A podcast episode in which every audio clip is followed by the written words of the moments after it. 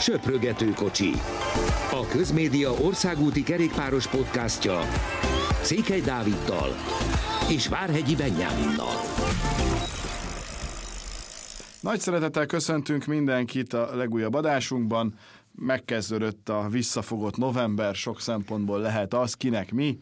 Például versenyek szempontjából egyértelműen az, és hát a, a bőjt az igazából most indul kerékpársportban jó ideig, bár azért terepkerékpárban egy másik vast egyre inkább most már figyelnünk kell, hiszen Vas Blanka, Öccse Vas Barna fantasztikusan teljesít és ismételten nyert egy olyan versenyt, igaz még a utánpótlás korosztályban, aminek a rangja az igencsak magas, úgyhogy ebből a szempontból szerintem, hogyha hát két év múlva mondjuk elkezd jobban figyelni mindenki a különböző kerékpársportokra, és nem csak az országútira, hanem az összes többire is, akkor lehetséges, hogy látunk majd komoly magyar sikereket, de természetesen terhet nem szeretnénk tenni sem rá, sem senki másra.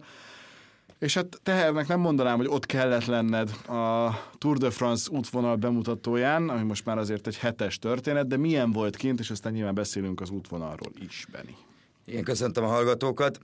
Pont egy hete volt, ezen én is gondolkoztam, de, de elég tisztán ö, élnek bennem a, az emlékek arról, mert, mert egészen fantasztikus volt ö, ismét, tehát ö, nem is tudom, talán Brian Kokár mondta, hogy amivel nagyon egyet tudtam érteni, hogy évek óta nem volt útvonal bemutatón, de még mindig, mindig ilyen hatalmas, nagyon erőteljes, tehát azért jelzi az, hogy, hogy a Tour de France mekkora esemény, és, és most nem csak a kerékpársporton belül, hanem, hanem úgy egy unblock világszerte, meg hogy a franciáknak ez mit is jelent egész pontosan, mert, mert tényleg azt el tudom mondani ugyanúgy, mint tavaly, hogy, hogy megint ez a több ezer ember volt, és, és, és ez, a, ez a lenyűgöző az egészben, mikor belépsz a, a, hát nem is tudom, Palade Congrès, tehát a kongresszusi palota e, e, termébe, és, és látod azt, a, azt az ember tömeget, akik, akik ott vannak, versenyzők, csapatok, e, ezen kívül természetesen a különböző rajt- és szélvárosoknak bizonyos képviselői, e, ugye megint megint a Franciaországon kívül kezdődik majd a túr ugye, ugye Firenzébe, tehát Olaszországban, Természetesen onnan is rengetegen érkeztek, és, és az egésznek azért megvan, megvan a maga varázsa, ráadásul fantasztikusak a videók, ezt szerintem lehetett látni, aki, aki követte akár a tévében, akár, akár a közösségi média felületeken, amiket összerak a túrcsapata, és hát nagyon-nagyon meg van csinálva, hogy bemutatják a versenyzőket, hogy bevonulnak, szóval, szóval tényleg, tényleg fantasztikus volt, és, és hát természetesen a, az útvonal is az. Még egy kicsit maradjunk azért az eseménynél, mert igazából az, amivel többek vagyunk, úgymond, tehát leginkább te, de maga a podcast, hogy te tényleg ott voltál, hogy itt azért televízión keresztül az az ember érzése, hogy bármennyire is mennek a plegykák, hogy akkor merre is megy az útvonal, ezt senki nem veszi készpénznek, hanem egész egyszerűen mindenki ott hiszi el, hogy tényleg az az útvonal, ami. És hogy egy óriási presztízse lett annak, hogyha valaki be tud jutni egy ilyenre, bármennyire is azért több ezer ember képes elférni a, a kongresszusi palotában, de hogy, hogy látszik minden egyes apró megmozdulásból, hogy ezt hónapokon át szervezik, tervezik, hogyan nézzen ki, mi hogyan működjön, és amit te is említettél, hogy a, a, a túl összefoglaló kisfilm, az például minden évben szerintem az útvonal bemutató egyik legérdekesebb és legszórakoztatóbb része, és most már azért lazább ez az egész útvonal bemutató is, mint pár éve, plusz most már a női túrt is ugyanúgy ugyanazon a szinten mutatják be, mint a férfit, ami nyilván az egyenjogúság tekintetében mindenképp egy nagyon-nagyon jó hír. Így azért kicsit szerintem már hosszabb is volt annál, mint amit az ember úgy, úgy általában el tud képzelni, de, de hogy, hogy mondj nekem mondjuk két olyan dolgot, amiben érződik az, hogy az óriási presztízs, és hogy, hogy nagyon különleges, hogyha valaki bejut oda. Igen, hát amit mondasz, hogy, hogy ugye a profilokat nem mutatják meg, tehát a szakasz profilokat, amiket, amiket mondjuk egy kerékpár szurkoló szokott nézni,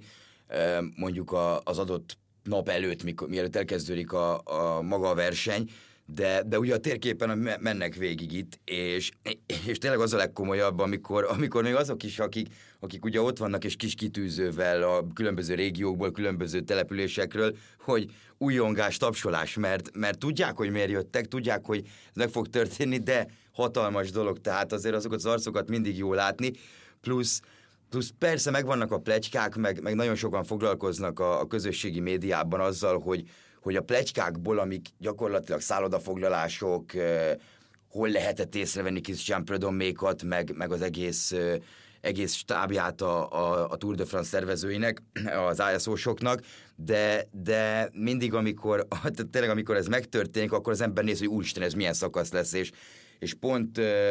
uh, Matt Stevens egyik GCN-es újságíró mellett ültem, um, és, és igazából hát néztünk a szakaszokon egy-kettőn, hogy úristen, tényleg ez meg fog történni. Szóval, szóval ezek, a, ezek a legizgalmasabb részek szerintem, amikor, amikor ezeket hivatalosan is bemutatják, plusz nagyon jó az, amikor egy-két versenyzőre mutatnak. Ugye, ugye ott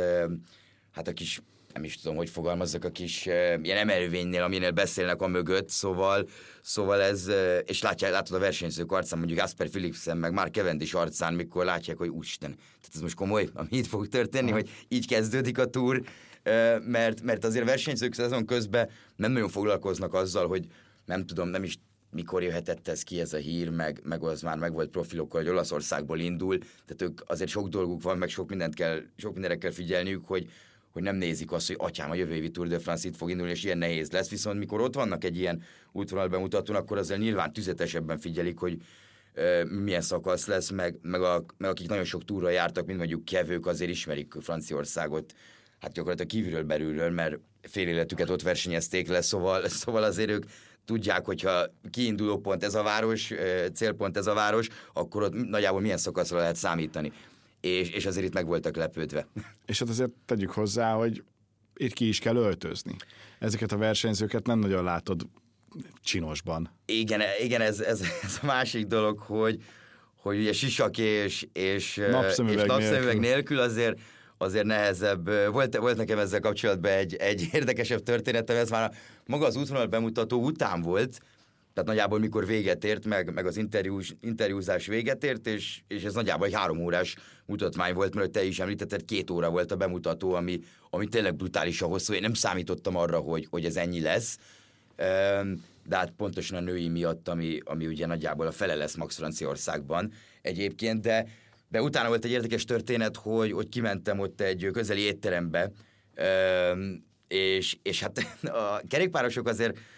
aki lát, látta már őket tényleg így sisak és, és napszemüveg nélkül, azért van egy, nem is arcmimikát, arcmimikának nevezném, hanem arcformájuk, fejformájuk, és ez az ilyen nagyon vékony, hosszúkás fej azért sokakra jellemző, inkább azt mondanám, és egy ugyanilyen srác ült ott, aki még ismerős is volt, de, de nem mondtam volna meg így most magamtól, hogy hoppá, ő kicsoda, de így nagyjából tipre se, és, és utána viszont megkérdeztem, hogy ő versenyző, mert nagyon annak tűnik, és mondta, hogy igen, igen, és akkor mondta, hogy bemutatkoznék, és ő, meg mondta, hogy Hugo Pás, tehát a Vantiból, és akkor vele beszélgettem egy fél órát. Szerencse, hogy a, hogy a Vueltán, már mondta, kérdezte tőlem, hogy a Vueltán voltam, voltam-e, mert, mert em, így félig emlékszik rám ilyen, ilyen félszemmel, és, és mondtam, hogy igen, és nagyon jól elbeszélgettünk a, csapat összetartásról mesélt jó dolgot a szezon végéről, hogy, hogy azért az egy, az egy kellemes négy nap volt a, volt a csapattal, finoman fogalmazva, illetve hát nagyjából a túr útvonal bemutatóról, hogy, hogy neki ez az első ilyen volt, és a csapat egy héttel azelőtt hívta föl, hogy figyelj, neked jönnöd kell, mert mi úgy számolunk most októberben, hogy te a jövő évi túron indulsz, és ezért ezen itt kell lenni. Szóval, szóval ezek érdekes dolgok, hogy van, aki már most előre tudja,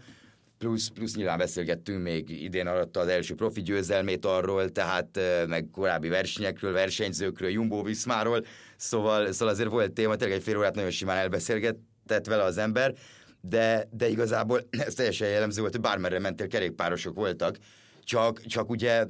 zakóban, öltönyben, akik, akik jobban kiöltöztek, és borozgattak, sörözgettek, tehát azért ilyet ritkán lát az ember, hogy, hogy nem az az óriási feszültség van bennük, és ez az interjúknál is érződött, hogy nagyon szívesen nyilatkoztak, és, és mindenki mosolygós volt, mindenki beszélt arra, hol fog nyaralni, mit fog csinálni, és, és nagyjából mi sokkal lazábbak voltak nyilván értelemszerűen, mint, mint egy versenyen. Na térjünk rá az útvonalra.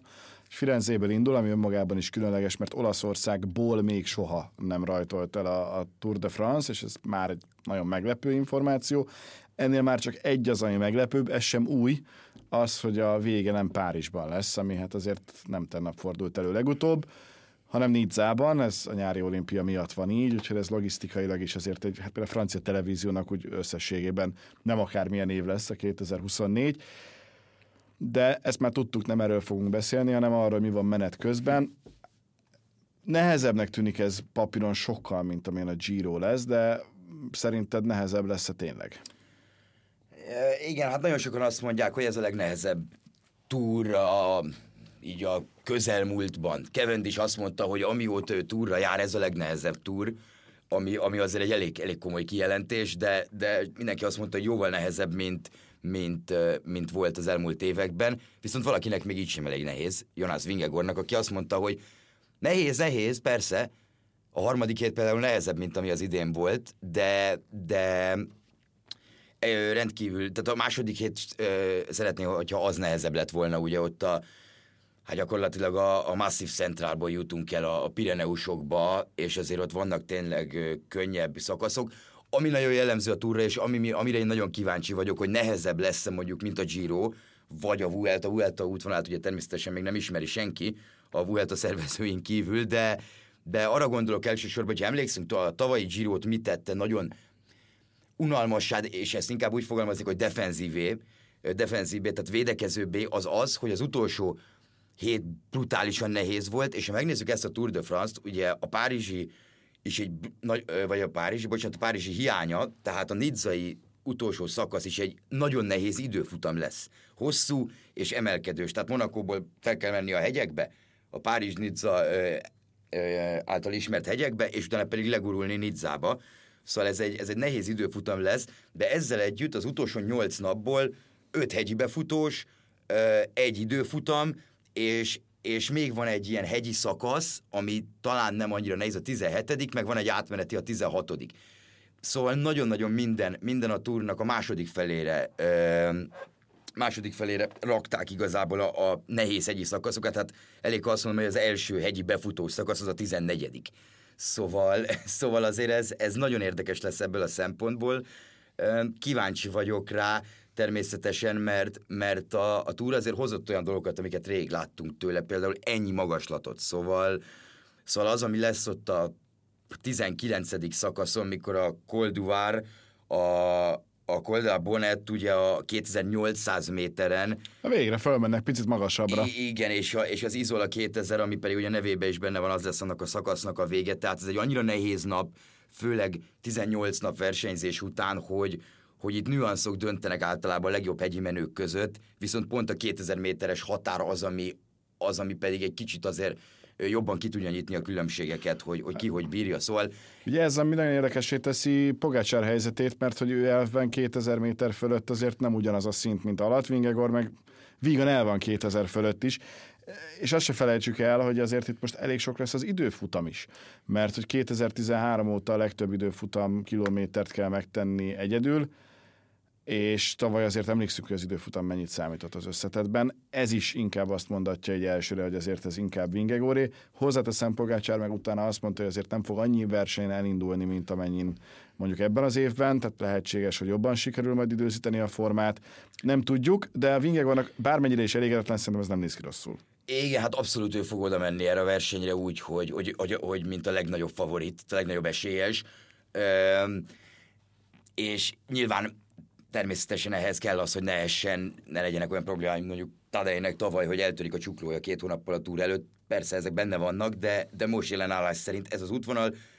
bármit nézünk,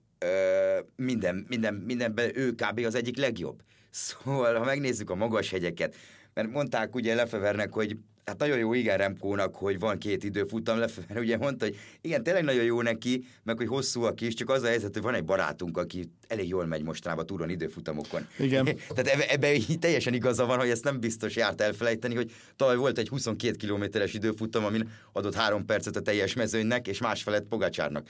Szóval, és elég hasonló időfutamok, mint, vagy időfutam volt, mint ez, ez lesz, tehát azért ezek nem sík időfutamok. A Nidzairól már ugye beszéltünk a legvégén, és, és ugye a másik is a hetedik szakaszon is egy, hát egy ilyen dimbes dombosabb időfutam, tehát az se lesz azért annyira egyszerű. Egy problémám van, de nyilván ezt ne, logisztikailag nehéz lett volna máshogy kihozni, hogy, hogy nem szeretem azt feltétlenül, hogyha az időfutam a hegyi szakaszok után van, mert, mert kicsit blokkolja a hegyi szakaszokat szerintem. Nyilván annak támadnia kell, aki kevésbé bízik az időfutamában, de egy Roglic, Pogácsár, Vingegor hármasból az, hogy a harmadik héten ki milyen formában van, meg ki fog kockáztatni támadást, az egy nagyon-nagyon jó kérdés, de, de abban azért nyilván lehet bízni. Ezzel kapcsolatban is a mai versenyzők olyanok már, hogy, hogy egyszerűen támadnak. Tehát én ezért nem gondolom, hogy mondjuk olyan lesz, mint a Giro, hogy egy viszonylag defenzívebb, mert annak ellenére mi van az első két héten, mert, mert hát sok minden történhet ott is, és, és nyilván a legnagyobb legnagyobb port kiváltó ö, eset, és ez nagyon szép így, mert ugye Greverről beszélünk, tehát Murváról, ugye az a, az a Murvás szakasz, amiről nagyon-nagyon megosztanak a vélemények, és tényleg ez volt a Tour de France fő témája, a Tour de France útvonalának fő témája, hogy hoppá, ö, igazából nem is az a durva, hogy, hogy Murváran viszik őket, hanem az, hogy 32 kilométer, 14 szektoron keresztül. Tehát mennyi? Így, ez nagyon-nagyon sok. És hát természetesen a Jumbo Viszmánál kikeltek magukból Richard Plük, hogy ez nem ide tartozik, eh, nem egy három hetesre tartozik, miért kell ez, túl, túl nagy a szerencsefaktor, túlságosan befolyásolhatja a versenyt. Eh, a Quickstepnél természetesen kiakadtak, mert azért Remco hát nem a legjobb, eh, aki ugye Murván tud menni, Patrick Lefebvre alapból sem szereti az, az ilyen talajú versenyeket, mondta, hogy a Strádét szereti, de ez egy három hetesen nem ide tartozik, és ez azért aki látott fotókat, amiket a Tour de France kirakott, ugye Troából indul a szakasz, és Troába is lesz vége, ezek azért, ez nem igazán az a Strade Bianche-szerű fehér homok, hanem, hanem ezek ilyen, hát a, ugye tavalyi női Tour de France-on használtak szektorokat ebből, ami most lesz, és talán Julie de Vilde mondta, hogy ezek akkora sziklák vannak ott a, az úton, mint nagyjából a tenyere. Tehát uh, itt nagyon-nagyon óvatosnak kell lenni. Pogacsár megmondta, hogy ilyen nem a legszerencsésebb, ő egyébként nagyon szeret ezen is menni, szóval teljes, teljesen mindegy neki a dolog, Meg hogy... ez mindig úgy van, ha jó formában vagy, akkor Igen, azt ezen mond, is jó ezt mondta lesz. is, hogy ke, ugyanúgy jó formában kell legyél, erősnek kell legyél, kell egy jó csapat melléd, de van, aki például a másik oldalról azt mondta, ugye az Ásatezertől elég sokan voltak ott az útvonal bemutatón, és, és Aurélien, Paré Pentre mondta azt, hogy hogy eznek, ezeknek mindig nagyobb a füstje, mint a lángja. Tehát ez nem, ez nem egy egynapos verseny. Egyrészt mindenki védekező, másrészt meg láttuk a Rubés napon is, hogy 2022-ben ugye az ötödik szakasz volt, ez pedig kilencedik lesz, hogy igen, lehet, hogy a Jumbónál volt gond, meg, meg Jonas Fingegor háromszor kellett biciklit cserélni, és teljesen úgy néztek ki, mint az őrültek, hogy ott rohangáltak az úton, de a csapattársait hátra maradnak, érted, és nagyjából megjönnek 80-an körülbelül fél percen belül. Tehát nem, nem ez fogja eldönteni a túrt. Lance Armstrong pedig azt mondta, hogy igazából az útvonalról is fölösleges beszélni, mert a túrt az nyeri meg mindig 99,9%-ba, aki a legerősebb. És ebben teljesen igaza van egyébként, de ettől függetlenül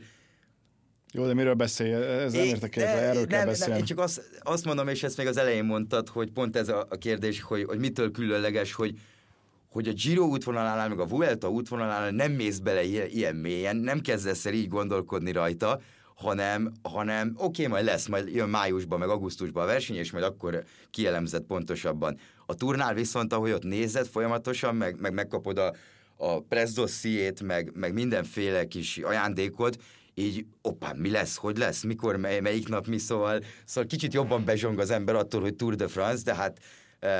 azért ez, ez, ez, ezzel szerintem minden kerékpár szerető így van, hogy azt az útvonal bemutatót várja a legjobban. Még egy a végén, Cavendish papíron ott lesz jövőre egy nagyon erős csapattal, de ő neki azért ez a valahol volt legnehezebbje, amit te is említettél, ettől függetlenül azért reálisan 5-6, akár 7 lehetőség is lehet, abból egyet csak kihasznál. Én nagyon szeretném, hogy kihasználja,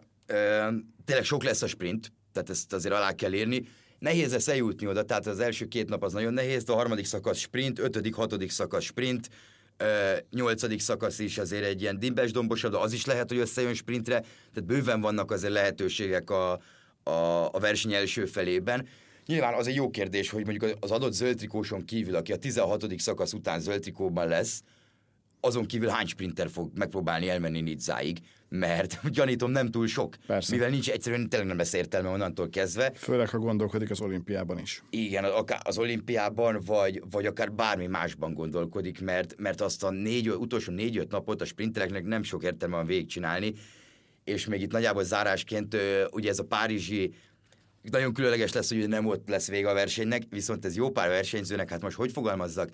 nem tetszik, pont a, pont a Hugo Pázsal való beszélgetésemre tudnék visszatérni, aki